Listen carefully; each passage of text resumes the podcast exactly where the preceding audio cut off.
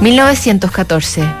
El mismo año que comienza la Primera Guerra Mundial, Sigmund Freud publica Introducción al Narcisismo. Nacen dos estrellas en México, la actriz María Félix y el escritor Octavio Paz. Nace también la francesa Marguerite Duras, el argentino Julio Cortázar, el chileno Nicanor Parra.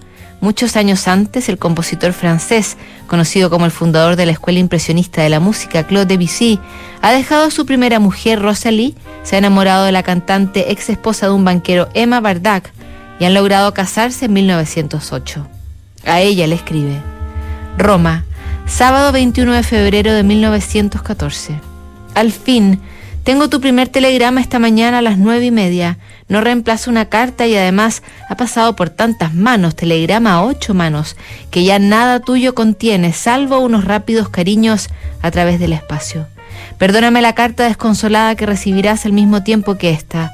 Fui demasiado infeliz y esta noche incapaz de dormir, con la doble inquietud de no tener noticias tuyas y saberte envuelta en preocupaciones. Durante esta noche en que tuve la sincera impresión de que me iba a morir, pensé que sería imposible aceptar en el futuro invitaciones para dirigir conciertos a través de Europa. Solo con pena me atrevo a escribirlo, pero tengo que confesar mi espantoso miedo a perder tu amor.